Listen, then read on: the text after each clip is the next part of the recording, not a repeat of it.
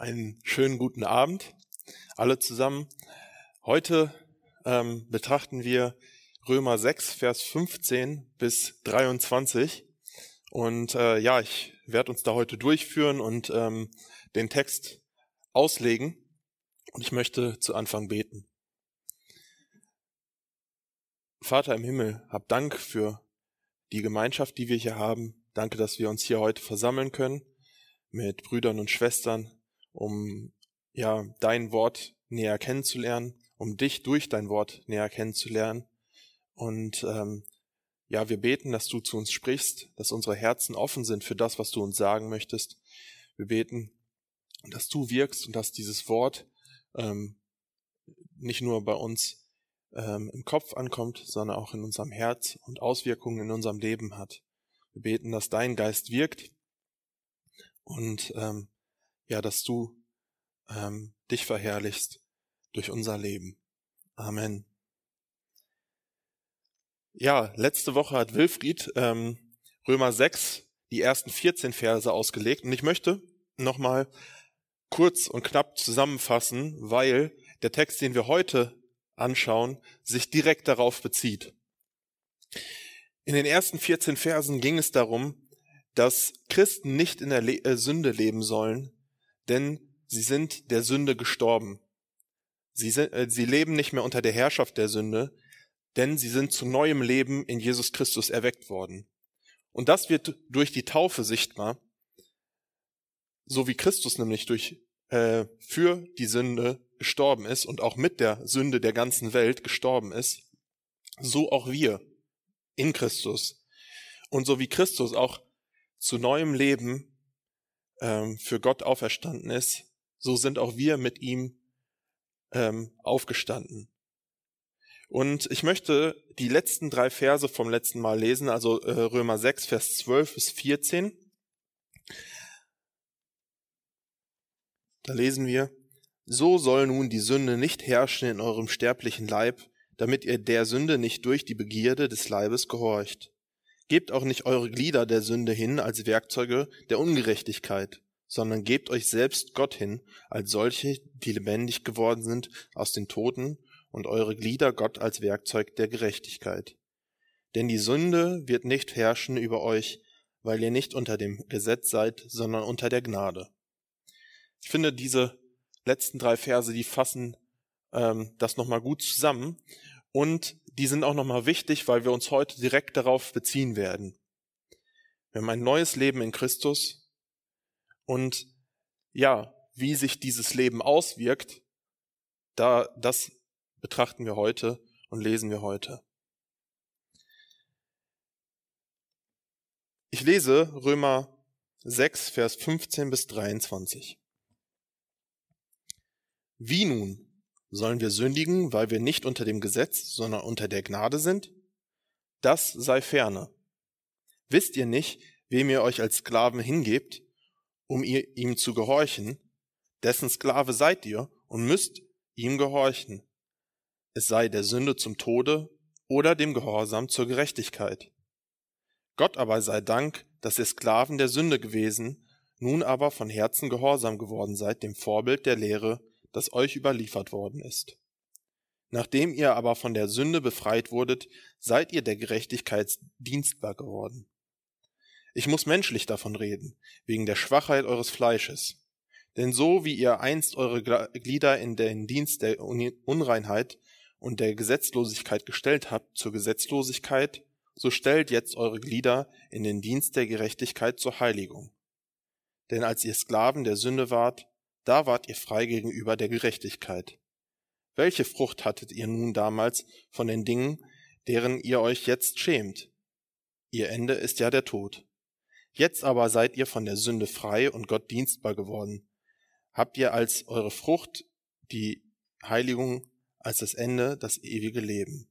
Denn der Lohn der Sünde ist der Tod, aber die Gnadengabe Gottes ist das ewige Leben in Christus Jesus, unserem Herrn. Wir wollen nun uns diese Verse Vers für Vers anschauen. Und Paulus startet auch hier wieder ähnlich wie in Vers 1 ähm, mit, mit dieser Frage, wie nun? Sollen wir nun sündigen, weil wir nicht unter dem Gesetz, sondern unter der Gnade sind? Und er verneint es auch direkt, das sei ferne. Und hier bezieht er sich direkt auf den Schluss von 4, äh, Vers 14b, äh, wo wir gelesen haben, denn die Sünde wird nicht herrschen über euch, weil ihr nicht unter dem Gesetz seid, sondern unter der Gnade. Er hat also zuvor gesagt, wir sind nicht unter dem Gesetz, sondern unter der Gnade. Und jetzt gab es anscheinend viele ähm, oder einige, die ihm vorgeworfen haben, du, wenn, wenn wir nicht mehr unter dem Gesetz sind, sondern unter der Gnade, können wir dann nicht machen, was wir wollen? Und das scheint wohl gerade ein Vorwurf gewesen zu sein von vielleicht besorgten Juden. Ähm, Paulus selbst war Jude und er war, ähm, bevor er Christ geworden ist, ein sehr, sehr gesetzestreuer Jude. Und ähm, vielleicht waren viele seiner ähm, Volksgeschwister aus dem Judentum nun misstrauisch ihm gegenüber. Ihnen war Paulus vielleicht zu liberal, dass er sagt, ihr seid jetzt nicht mehr unter dem Gesetz, sondern ihr seid unter der Gnade. Das ist interessant, weil heute wird Paulus oft vorgeworfen, dass er zu moralisch ist und dass er vielleicht ein bisschen äh, zu konservativ ist. Damals galt er vielen zu liberal. Und ja, ich habe es eben schon gesagt, der Vorwurf ist im äh, weitesten Sinne, wenn uns nichts verboten ist, dann ist uns ja scheinbar alles erlaubt. Und darauf antwortet Paulus mit einem entschlossenen, das sei ferne. Also nein. Und wir lesen zum Beispiel im ersten Korintherbrief, Kapitel 10, Vers 23 bis 24, wo Paulus schreibt, es ist mir alles erlaubt, aber es ist nicht alles nützlich. Es ist mir alles erlaubt, aber es erbaut nicht alles. Niemand suche das Seine, sondern jeder des anderen. Das zeigt ganz, ganz klar, wie Paulus hier ausgerichtet ist. Wir sind zur Freiheit berufen. Wir sind frei, alles zu tun oder zu lassen. In Christus. Aber wir sollen schauen, was gut ist, was erbaulich ist und vor allem auch was dem Nächsten dient, was dem anderen dient und nicht nur auf uns selbst äh, schauen. Und das ist ein Grundsatz für Paulus, den er auch in, in dem folgenden Abschnitt äh, weiter aus, äh, ausführt. Vers 16, da lesen wir, wisst ihr nicht, wem ihr euch als Sklaven hingebt, um ihm zu gehorchen, dessen Sklaven seid ihr und müsst ihm gehorchen, es sei der Sünde zum Tode oder dem Gehorsam zur Gerechtigkeit? Hier nimmt Paulus ein Beispiel aus der Lebenswelt seiner Adressaten. Ähm, für uns ist das vielleicht ein bisschen befremdlich, weil ähm, Sklaverei äh, in, in, zum groß, äh, größten Teil ähm, heutzutage verboten ist, ähm, auch wenn das ja nur formell so ist und es leider immer noch sehr, sehr viel Sklaverei gibt. Aber zu der damaligen Zeit in der Antike ähm, war, war es ganz natürlich, ganz normal, dass reichere Menschen Sklaven hatten. Deshalb ähm, nimmt Paulus hier ein Bild, was die Menschen alle kennen. Damit können sie was anfangen. Und die Grundüberzeugung ist, es gibt im Endeffekt keine freien Menschen, weil alle Menschen sind irgendwem unterstellt. Sowohl ähm, in, im Zwischenmenschlichen, dass man irgendeinen Vorgesetzten hat äh, vor, über sich, als auch im geistlichen Sinne. Der Mensch steht unter irgendeiner geistlichen Macht. Und was auch klar daraus folgt, ist, dass welcher Macht man untersteht, dieser Macht muss man auch gehorchen. Man gibt sich selbst hin. Das äh, sagt Paulus hier auch. Wem ihr euch als Sklaven hingebt. Das heißt, man kann sich seinen Herrn in diesem Fall aussuchen. In der geistlichen Dimension kann man sich aussuchen, welcher Macht man sich unterstellt. Und Paulus macht das hier deutlich, ähm, indem er sagt, alle Menschen sind Sklave, äh, sind Sklaven. Entweder Sklave der Sünde oder Sklave des Gehorsams. Die Folgen davon sind auch ganz, ganz klar. Wenn ich Sklave der Sünde bin, dann ist die Folge der Tod. Wenn ich Sklave dem Gehorsam bin, dann ist die Folge Gerechtigkeit. Und das ist hier eine Gegenüberstellung und eine, ähm, ja, eine Ausführung, die Paulus äh, in diesem ähm, ganzen Abschnitt äh, durchgehend benutzt. Sklave der Sünde oder Sklave zum Gehorsam beziehungsweise zur Gerechtigkeit.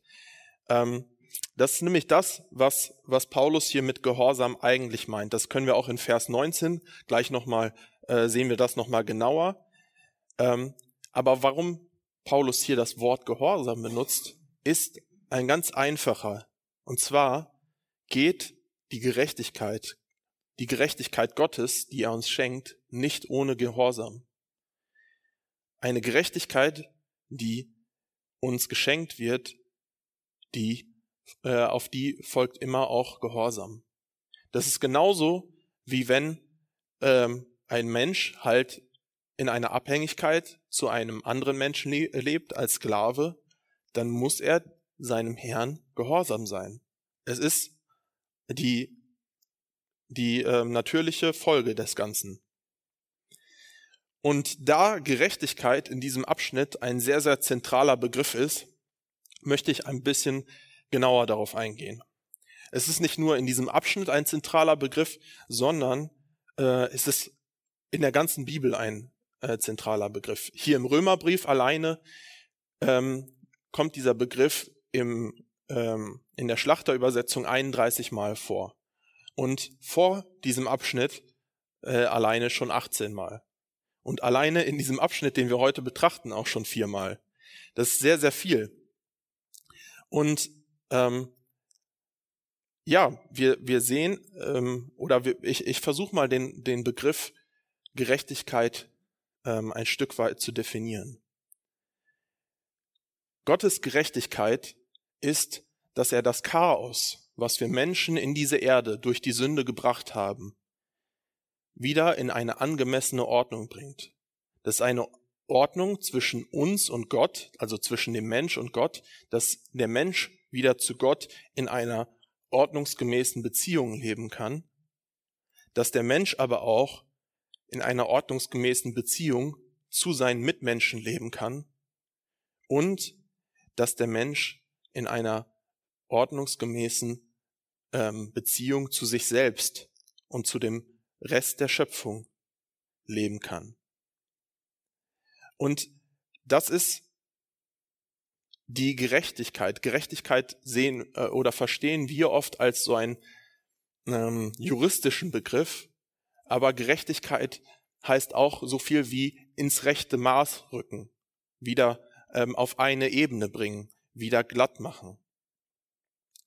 Und diese Ordnung, die Gott in, die, in seine Schöpfung wieder hineinbringt, ähm, die muss erhalten bleiben. Und deshalb gibt es, ähm, gibt, äh, gibt es Verhaltensstandards, die ähm, darauf folgen, die, die, die wichtig sind, damit diese Ordnung, die Gott geschaffen hat, wieder äh, auch erhalten bleibt. Ich habe mir das so vorgestellt, wenn ich eine, eine Wohnung habe, die total vollgemüllt ist, die total unordentlich ist, und da kommt jemand von außen und hilft mir, diese Wohnung wieder aufzuräumen, dann bringt es nichts, wenn ich meine ganz normalen Verhaltensgewohnheiten wieder äh, von vorne ähm, beginne und ganz normal weiterlebe wie, wie zuvor. Wenn ich meinen Müll, den ich beim Essen produziere, einfach auf den Boden schmeiße, meine Klamotten, wenn ich mich abends zu Bett lege, einfach in die Ecke werfe, dann sieht es nach einer kurzen Zeit wieder genauso unordentlich aus wie zuvor. Und deshalb ist es so wichtig, dass der, äh, wenn Gott Ordnung in unser Leben, aber auch in die gesamte Schöpfung gebracht hat, dass man dieser Ordnung gemäß auch lebt. Und das ist ähm, der grobe Begriff von Gerechtigkeit in diesem Abschnitt. Das Interessante ist auch, ähm, Gerechtigkeit ist auch ein wichtiges, wichtiger Begriff in der ganzen Bibel. Es gibt hier, Moment, es gibt die Gerechtigkeitsbibel. Äh, die ist von der Micha-Initiative. Und das ist ganz interessant, weil in dieser Bibel alle Stellen, wo es um Gerechtigkeit gibt, äh, geht, orange unterstrichen sind. Und es sind über 3000 Stellen in der ganzen Bibel, Altes und Neues Testament, wo es Gott um Gerechtigkeit geht. Es geht um Gerechtigkeit für Arme und Unterdrückte, für die Menschen, die am meisten darunter leiden, dass wir Menschen einen Unterschied machen, dass wir Menschen in der Sünde leben. Und das fängt in der Tora an, in den Gesetzbüchern, dass es Gesetze gibt, wie man mit Witwen, mit Waisen, mit Fremdlingen umgehen soll. Das geht weiter bei den Propheten, wo ähm, ganz klare Anweisungen stehen, wie das Volk Israel ähm, untereinander umgehen soll und wie sie mit den Armen umgehen sollen. Es geht um Frieden. Bei Gerechtigkeit geht es auch um Frieden. In Jesaja 32, Vers 17 lesen wir, und das Werk der Gerechtigkeit wird Friede sein und der Ertrag der Gerechtigkeit Ruhe und Sicherheit auf ewig. Äh, Gerechtigkeit ist Inhalt des Lebens unter der Gnade. So habe ich das mal äh, zusammengefasst. Gerechtigkeit ist, wo das Leben wieder in Ordnung kommt. Das Leben, was durcheinander war, was unter der eigenen Herrschaft, unter der Herrschaft der Sünde durcheinander geworden ist, wie es wieder zur Ordnung kommt durch die Gnade. Und jetzt lesen wir in Vers 17, Gott aber sei Dank, dass ihr Sklaven der Sünde gewesen, nun aber von Herzen gehorsam geworden seid, dem Vorbild der Lehre, das euch überliefert worden ist. Hier kommt jetzt die Zeit ins Spiel. Wir sind Sklaven der Sünde gewesen. Das ist die Vergangenheit. Das ist ganz, ganz wichtig für, für Paulus. Paulus schreibt hier an Christen, an Menschen, die diese Gnade angenommen haben, die Gerechtigkeit Gottes in ihrem Leben erfahren haben, die erfahren haben, wie Gott in ihrem Leben aufgeräumt hat. Und deshalb schreibt er nun, also jetzt, das ist die Gegenwart, nun aber von Herzen gehorsam geworden seid vom dem Vorbild der Lehre, das euch überliefert worden ist. Und hier wird auch deutlich im Hinblick auf das Jetzt ähm, können wir uns Sklaverei nicht vorstellen wie, wie das Bild, was wir von Sklaverei haben, von Unterdrückung, sondern hier meint Paulus eine Herzensveränderung. Vom Herzen gehorsam geworden. Das heißt, das Herz, es war kaputt. Das Herz war ähm, zerstört, es war äh, zertrennt, äh, getrennt von Gott und es musste erneuert werden. Das haben wir schon in Römer 1 gelesen. Ich zitiere dafür äh, Vers 21 und Vers 24. Vers 21, denn obgleich sie Gott erkannten, haben sie ihn doch nicht als Gott geehrt und ihm nicht gedankt, sondern sind ihren Gedanken in nichtigen Wahn verfallen und ihr unverständiges Herz wurde verfinstert. Und in Vers 24, darum hat sie Gott auch hin, dahingegeben in die Begierden ihrer Herzen zur Unreinheit, so dass sie ihre eigenen Leiber untereinander entehrten. Das Herz der Menschen war kaputt, es war verfinstert, es war voller Begierden zur Unreinheit. Und Gott hat es wieder heil gemacht. Gott hat dieses Herz wieder erneuert. Und deshalb ähm, ist es hier ähm, ein, auch, auch eine, eine Freiwilligkeit, die dahinter liegt. Und dann schreibt ähm, Paulus aus dieser Freiwilligkeit, aus dieser, diesem äh, Herzen heraus, ähm, sind sie nun äh, gehorsam geworden dem Vorbild der Lehre. Das ist die Lehre von Jesus Christus, die Lehre von der Menschwerdung, dem Leben, dem Sterben und der Auferweckung von Jesus Christus. Und ja, dieses Christusbekenntnis, das lesen wir in Römer 10, Vers 9, denn wenn du mit deinem Mund Jesus als den Herrn bekennst und in deinem Herzen glaubst, dass Gott ihn aus den Toten auferweckt hat, so wirst du gerettet werden. Und das ist auch im Endeffekt das, worum es in der letzten festen Speise, in der letzten Woche ging, dass wir mit Christus zusammen gestorben und wieder auferweckt worden sind. Und wenn wir uns dazu bekennen, dann sind wir in unserem Herzen gereinigt worden, erneuert worden und können gehorsam sein der guten Lehre, die Jesus Christus uns dadurch ähm, geschenkt hat, dadurch, dass er Mensch geworden ist, dass er ein vorbildliches Leben in Übereinstimmung mit dem Willen Gottes gelebt hat, dass er unsere Sünden auf sich genommen hat, dafür gestorben ist und dass er wieder zu neuem Leben erweckt worden ist von seinem Vater.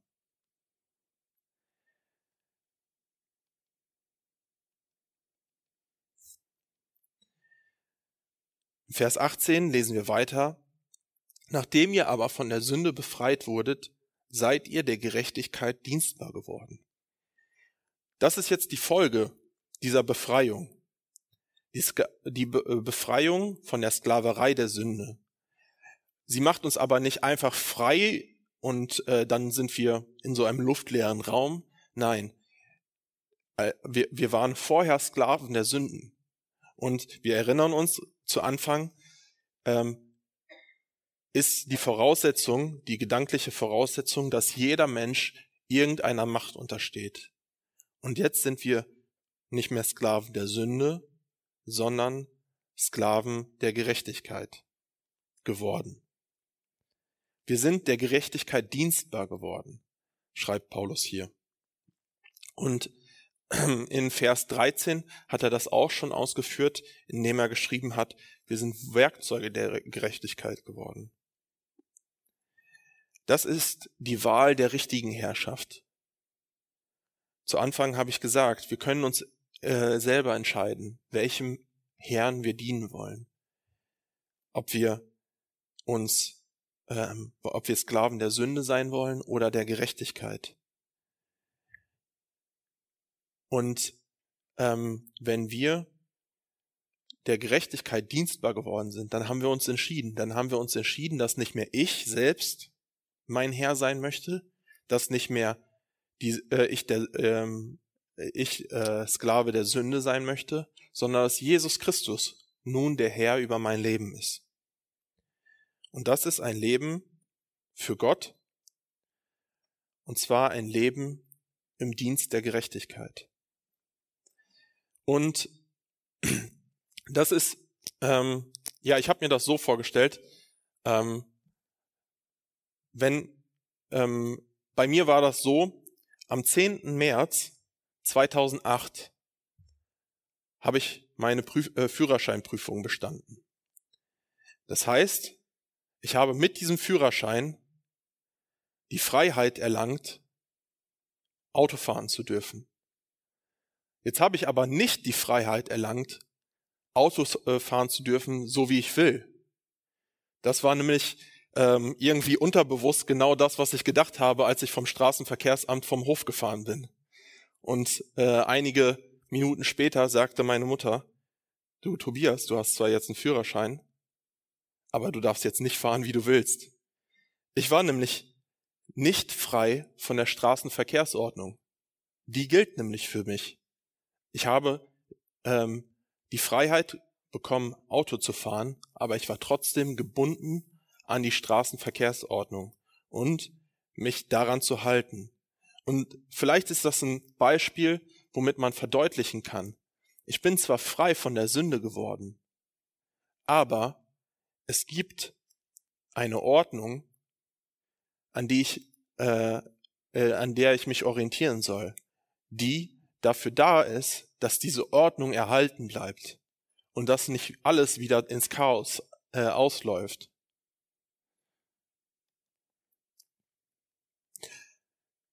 In Vers 19 schreibt Paulus dann, ich muss menschlich davon reden, wegen der Schwachheit eures Fleisches. Denn so wie ihr einst eure Glieder in den Dienst der Unreinheit und der Gesetzlosigkeit gestellt habt zur Gesetzlosigkeit, so stellt jetzt eure Glieder in den Dienst der Gerechtigkeit zur Heiligung. Ja, Paulus eröffnet das hier und schreibt, ich muss menschlich davon reden, wegen der Schwachheit eures Fleisches. Ähm, vielleicht hat Paulus hier gemerkt, okay, dieser Vergleich mit der Sklaverei ist nicht ganz optimal. Ähm, es ist halt nur ein Vergleich. Ähm, er beschreibt nicht die Wirklichkeit so, wie sie ist. Ähm, er nähert sich nur des, ähm, dem Ganzen an. Aber er, äh, dieser Vergleich dient damit, damit die Adressaten es besser verstehen konnten. Jetzt hat Paulus aber durch diesen Vergleich schon etwas deutlich gemacht. Und darauf möchte er aufbauen und möchte es nochmal anders verdeutlichen. Und das macht er mit einer Gegenüberstellung. Er stellt gegenüber das, wie es einst war, also in der Vergangenheit, und so wie es jetzt war. Schon mal ähnlich wie, wie wir es eben auch schon mal hatten in den Versen davor. Einst standen wir unter dem Dienst der Unreinheit und Gesetzlosigkeit und dieser Dienst hat dazu geführt, dass wir noch gesetzloser äh, wurden. Hier steht nur zur Gesetzlosigkeit, aber im Endeffekt kann man das so verstehen wie ein, wie ein Teufelskreis der Sünde. Ähm, ich nenne mal ein Beispiel. Wenn ich irgendwo einen Diebstahl begehe, wenn ich etwas klaue und dann ähm, habe ich ein schlechtes Gewissen, ich habe das Gefühl, oh, vielleicht hat das jemand gesehen, dann versuche ich es zu vertuschen und ich werde anfangen vielleicht zu lügen. Dann bekomme ich heraus, oh, es gibt aber doch jemanden, der hat das gesehen. Ein Zeuge. Und dann muss ich vielleicht anfangen, diesem Zeugen etwas anzutun oder diesen Zeugen irgendwie zu bestechen, dass er nicht gegen mich aussagt und so weiter und so fort. Eine Sünde folgt der anderen und immer so weiter. Und das ist ein Teufelskreis, wo diese Gesetzlosigkeit immer zu mehr Gesetzlosigkeit äh, führt. Und das ist das Leben, was wir einst gelebt haben unter der Herrschaft, unter der Sklaverei der Sünde. Jetzt, wo wir in Christus zu neuem Leben erweckt worden sind, sind wir aber im Dienst der Gerechtigkeit. Ähm, und hier ähm, sehen wir es ganz, ganz deutlich, das, was ich in Vers 16 gerade schon angesprochen habe, wo Paulus Gehorsam benutzt hat, ähm, weil er darauf hindeuten wollte, dass Gerechtigkeit nur in Verbindung mit Gehorsam geht. Wir sind unter dem Dienst der Gerechtigkeit, der zur Heiligung führt. Und jetzt ist Heiligung natürlich auch schon wieder ähm, so ein ganz besonderes Wort, ähm, was, glaube ich, Erklärung bedarf. Heilig ist Gott selbst. In allererster Linie ist Gott selbst heilig. Und alles, was zu ihm gehört, wird durch ihn heilig gemacht. Und das, was er für sich selbst aussondert, ist heilig. Wir sehen das am Beispiel Israel in äh, 3. Mose 22, 32 folgende, wo, wo es heißt, und ihr sollt meinen heiligen Namen nicht äh, entheiligen, sondern ich will geheiligt werden in der Mitte des, äh, der Kinder Israels.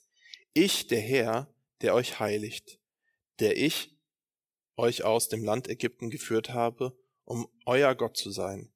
Ich bin der Herr. Ich finde, hier wird ganz deutlich, Gott ist derjenige, der das Volk Israel geheiligt hat. Er hat sie aus Ägypten herausgeführt, also ausgesondert, um, um ihr Gott zu sein. Und damit hat er sie einbezogen in diese Heiligung. Und um in diesem, in dieser Heiligkeit zu leben, hat er ihnen Heiligungsgesetze gegeben. Die lesen wir auch im dritten Buch Mose, ähm, unter anderem in Kapitel 19, wo in Vers 2 steht, Rede mit der ganzen Gemeinde der Kinder Israels und sprich zu ihnen, sagt Gott zu Mose, ihr sollt heilig sein, denn ich bin heilig, der Herr, euer Gott. Dadurch, dass Gott heilig ist und dass er Menschen ausgesucht hat, in Beziehung mit ihm zu leben, fordert Gott Heiligkeit. Und das geht auch nur, indem ähm, ja diese Menschen, die von Gott ausgesucht sind, auch heilig leben. Und was dann folgt, sind Gebote, unter anderem das Liebesgebot, liebe deinen Nächsten wie dich selbst, im gleichen Kapitel. Es zeigt also, diese, diese Heiligkeit, das heilige Leben, das auf Gott ausgerichtete äh, Leben, das zu Gott gehörende Leben, das betrifft den ganzen Menschen, das betrifft den, äh, das ganze Leben und das hat Auswirkungen auf einen selbst und auf die Beziehung zu den Menschen um einen herum. Und das habe ich jetzt am Beispiel von Israel gemacht. Und wir lesen im Neuen Testament, und das haben wir auch in den vorherigen Kapiteln im Römerbrief schon gesehen, dass wir Christen ebenso von Gott auserwählt ähm, geworden sind und dadurch zu Gott gehören. Da, damit können wir uns ähm, damit eingliedern, wir sind von Gott geheiligt worden. Und Heiligung hat zwei Aspekte. Zum einen sind wir direkt, wenn Gott uns erwählt, sind wir Heilige. Das ist unser Status. Und dann gibt es eine Heiligung. Und das ist ein Prozess, der andauert. Wichtig dafür ist, die Grundlage dafür, und ich hoffe, dass es eben deutlich geworden, ähm, dass wir heilig sind, ist nicht unser heiliges Tun, äh, unser, unser Verhalten, was heilig sein soll, sondern Grundlage dafür ist, dass Gott an uns gehandelt hat, dass Gott uns erwählt hat, dass Gott uns zu Heiligen auserwählt hat. Und das Leben nach dem Willen Gottes und in seiner Gemeinschaft ist das, was aus diesem Handeln Gottes folgt. Dass wir ähm, zu Gott gehören, soll dann durch das Leben ähm, und das Handeln der, der zu Gott gehörigen Menschen sichtbar werden. Ich möchte das ähm, an einem Beispiel sichtbar machen. Als ich Vanessa geheiratet habe, ab dem äh, Zeitpunkt waren wir Mann und Frau. Wir, äh, zwischen uns ähm, ist eine Verbindung entstanden. Wir sind ein Ehepaar. Und das ist unser Status. Jetzt werden Menschen von außen aber nicht sehen, dass wir ein Ehepaar sind, wenn wir uns nicht gegenseitig lieben, wenn wir uns nicht wertschätzen, wenn wir uns nicht wie ein Ehepaar verhalten. Und das ist ein Prozess, den wir bis heute und hoffentlich auch noch ganz lange weiterhin lernen werden. Ähm, wir, wir sind jetzt seit zehn Jahren verheiratet und wir durften in diesen zehn Jahren wirklich schon sehr, sehr viel lernen. Und ich hoffe, wir lernen noch sehr, sehr viel mehr. Aber Liebe wird nur durch Taten sichtbar. Es bringt nichts, wenn ich meiner Frau jeden Tag sage, wie sehr ich sie liebe. Und das ist das Einzige, was ich äh, ihr sage. Und danach sieht sie mich den ganzen Tag nicht. Liebe will gelebt werden. Und das ist diese, diese Spannung und diese, diese, dieser Zusammenschluss von heilig sein und äh, Heiligung als Prozess. Und ähm, die nächsten drei Verse nehmen uns weiter in diese Gegenüberstellung und äh, da rein, was für eine Frucht aus diesem ähm, le jeweiligen Leben entsteht. Und wir fangen an mit 20 und 21, wo, wo es heißt, denn als wir Sklaven der Sünde, äh, als ihr Sklaven der Sünde wart, da wart ihr frei gegenüber der Gerechtigkeit. Welche Frucht hattet ihr nun damals von den Dingen, derer ihr euch jetzt schämt? Ihr Ende ist ja der Tod. Das hier ist die Frucht aus einem Leben als Sklave der Sünde. Als Sklave der Sünde ist man frei gegenüber der Gerechtigkeit. Das heißt, ich führe ein selbstbestimmtes Leben. Ich bin mein eigener Herr. Ich darf machen, was ich will. Und das ist ein äh, hohes Ideal damals so wie heute für viele Menschen. Wie oft hören wir, dass es wichtig ist, dass wir selbstbestimmt leben, dass wir selbst entscheiden können, dass niemand besser weiß, was gut für uns ist, als wir selbst. Und wir drehen uns um uns selbst. Die Folgen, sagt Paulus, eines solchen Denkens sind zum einen, dass nicht mehr Gott entscheiden kann, was gut und was richtig ist, sondern ich selbst das äh, entscheiden werde.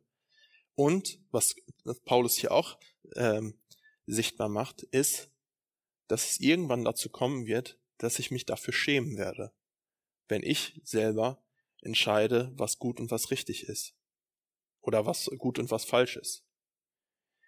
Irgendwann sieht man selbst, dass das Leben, was ich selbst wähle, was ich ausgerichtet nur auf mich selbst, dass es irgendwelche Folgen hat.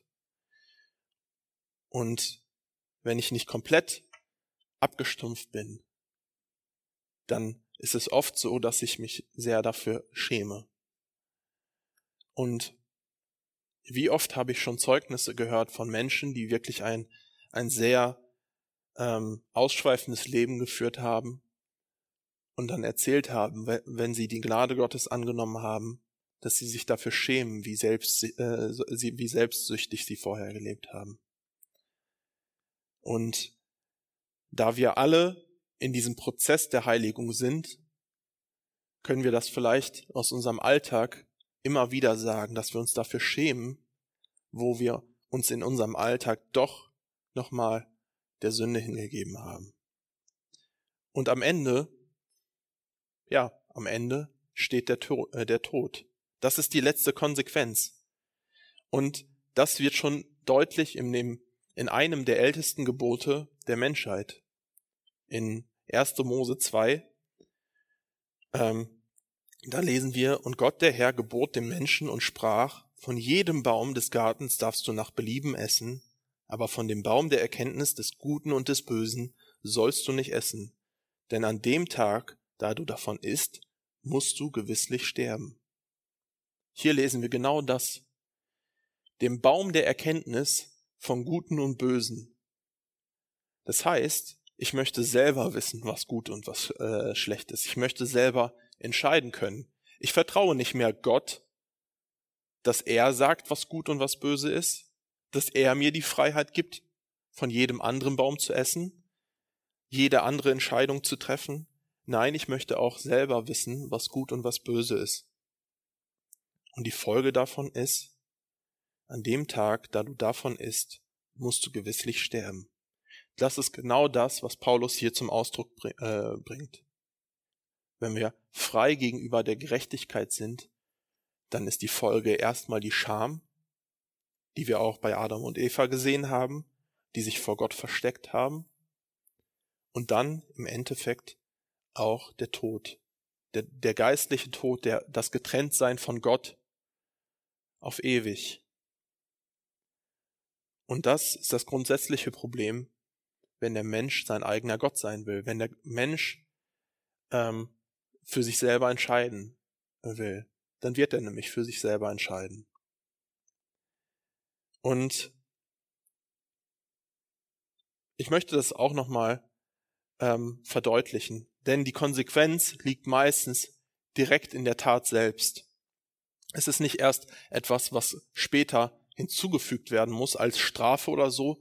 Meistens sind die Folgen so eindeutig mit der Tat als solches äh, verknüpft. Ich möchte es am Beispiel von Alkoholmissbrauch klar machen. Die Bibel lehrt uns einen maßvollen Genuss von Alkohol. Wir dürfen Alkohol trinken, wir dürfen Alkohol genießen, aber wir sollen maßvoll damit umgehen, weil die Bibel uns davor warnt, wenn wir übermäßig viel Alkohol trinken, dass daraus schlimme, äh, Schlimmes folgen kann. Und im ersten Moment, wenn ich es übertreibe, habe ich vielleicht ein Gefühl von Freiheit. Ich habe alles im Griff. Das schadet doch nicht. dann entsteht aber vielleicht doch ein Schaden, dass ich merke, und meistens ist es, wenn man mit Alkohol übertreibt, schon gleich am nächsten Morgen, dass man einen dicken Schädel hat, dass man äh, sieht, okay, ich habe meinem Körper Schaden zugefügt. Und dann hat häufiger Alkoholmissbrauch oft auch große Schäden auf die Menschen um, um äh, einen herum. Und das führt dazu, dass man beschämt irgendwann feststellen muss, okay, ich habe doch nicht alles im Griff. Es schadet mir, es schadet meiner Umwelt, aber ich kann nicht mehr aufhören. Ich bin ein Sklave dieser Sünde. Und im letzten kann das sogar bis zum Tod führen. Das ist, das ist jetzt ähm, dann äh, die, die Folge von, von jahrelangem Alkoholmissbrauch oder sehr, sehr extrem. Es bringt uns in eine Gefahr. Das war jetzt nur ein Beispiel. Aber die Folge der Sünde ist, dass wir sehen und uns schämen müssen, ähm, weil die Sünde unser Leben zerstört, weil die Sünde das Leben von den Menschen um uns herum zerstört und im letzten auch zum Tod führt.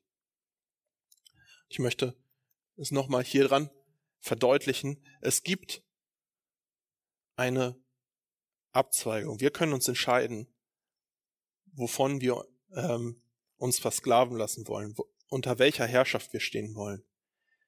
Ob wir unter der Herrschaft der Sünde stehen wollen, dann geht's ähm, ganz klar Richtung Tod.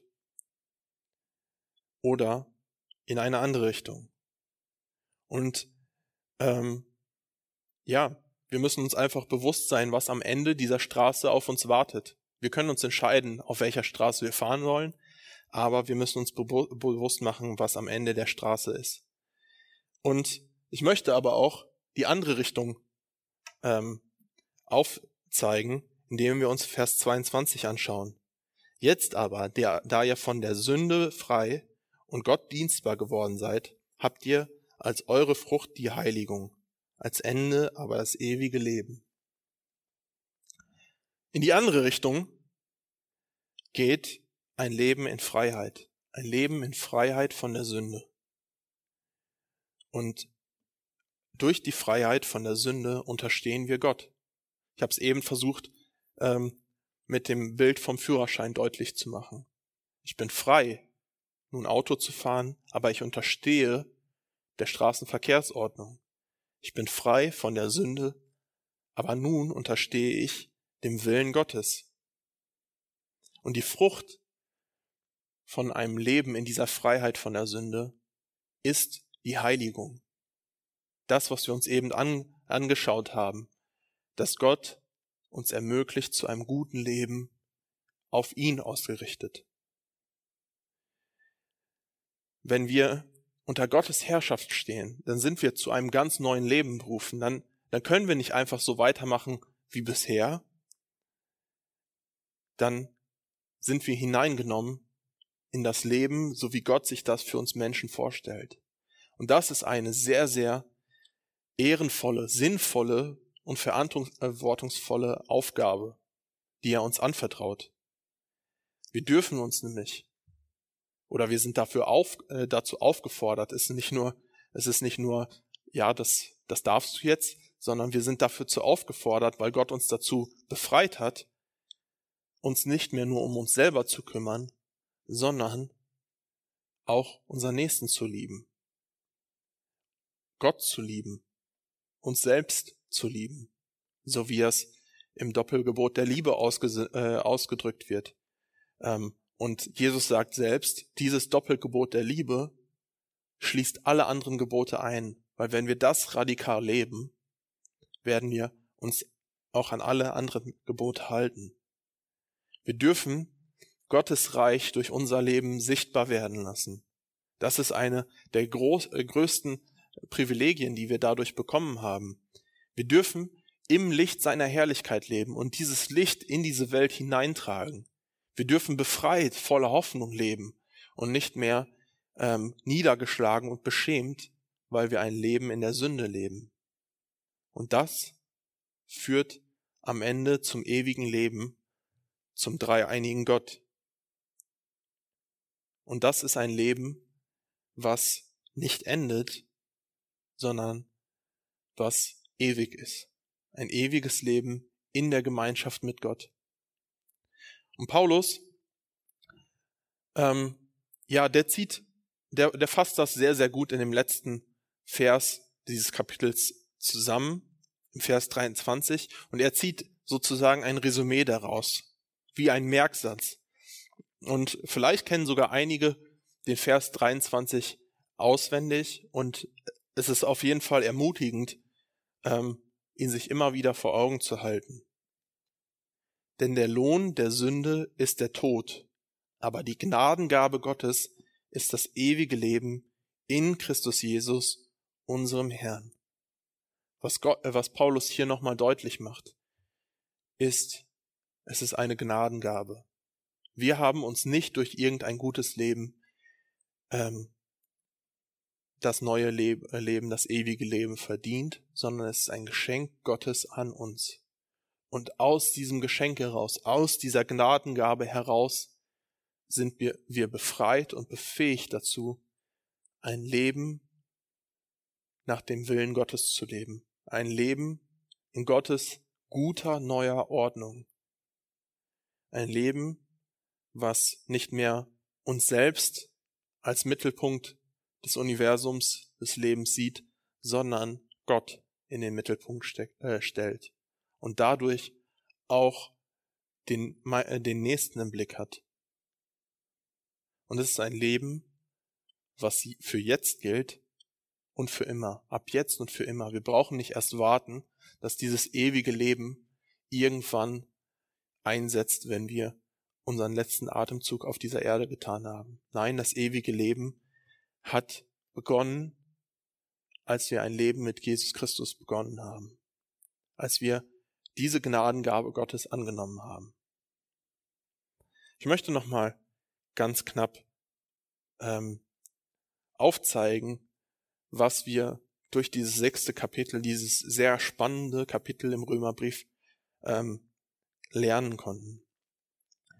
Das Kapitel 6 zeigt einen gewissen Rahmen auf, warum ähm, ein christliches Leben, ein von Gott erfülltes Leben in unserem Leben eine Rolle spielen sollte. Warum es wichtig ist, nicht nur einfach ähm, die Errettung anzunehmen und dann weiterzuleben wie bisher, sondern warum es wichtig ist, sich von Gott jeden Tag verändern zu lassen, in der Heiligung zu leben und in dieser Perspektive der Ewigkeit zu leben in dieser Hoffnung zu leben, sich davon verändern zu lassen und ähm, ja, darauf zu vertrauen.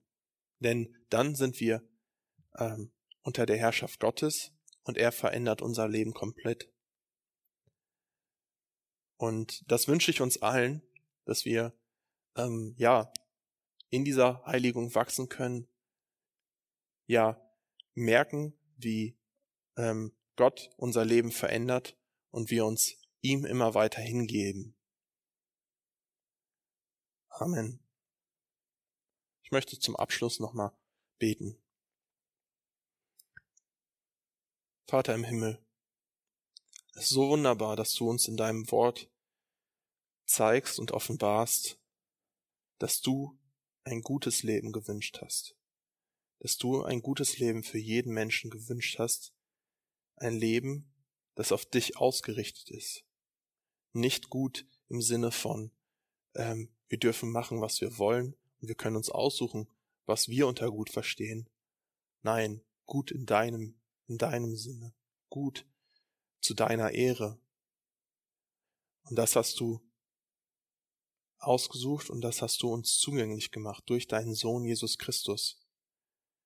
Du hast dich nicht verschont bist Mensch geworden, hast ein Leben komplett nach deinem Willen vorgelebt, hast die Sünden für uns ans Kreuz getragen, in den Tod und hast den Tod besiegt, dadurch, dass du auferstanden bist. Und dadurch hast du uns den Zutritt zu diesem ewigen Leben unter deiner Herrschaft zugänglich gemacht. macht. Und ich bete, dass jeder, der das hört, ein Leben unter deiner Herrschaft leben möchte. Dass ein jeder dazu von deinem Geist bewegt wird, sein selbstbezogenes Leben an dich abzugeben und sich in diesen Prozess zu begeben, wo du uns heiligst, wo du uns veränderst hin zu dir, ausgerichtet auf dich, und wo du aus dieser deiner Schöpfung eine neue Schöpfung machst, ein neues Jerusalem, wo voll und ganz dein Wille geschieht und deine Herrschaft sichtbar ist. Amen. Gottes Segen uns dabei.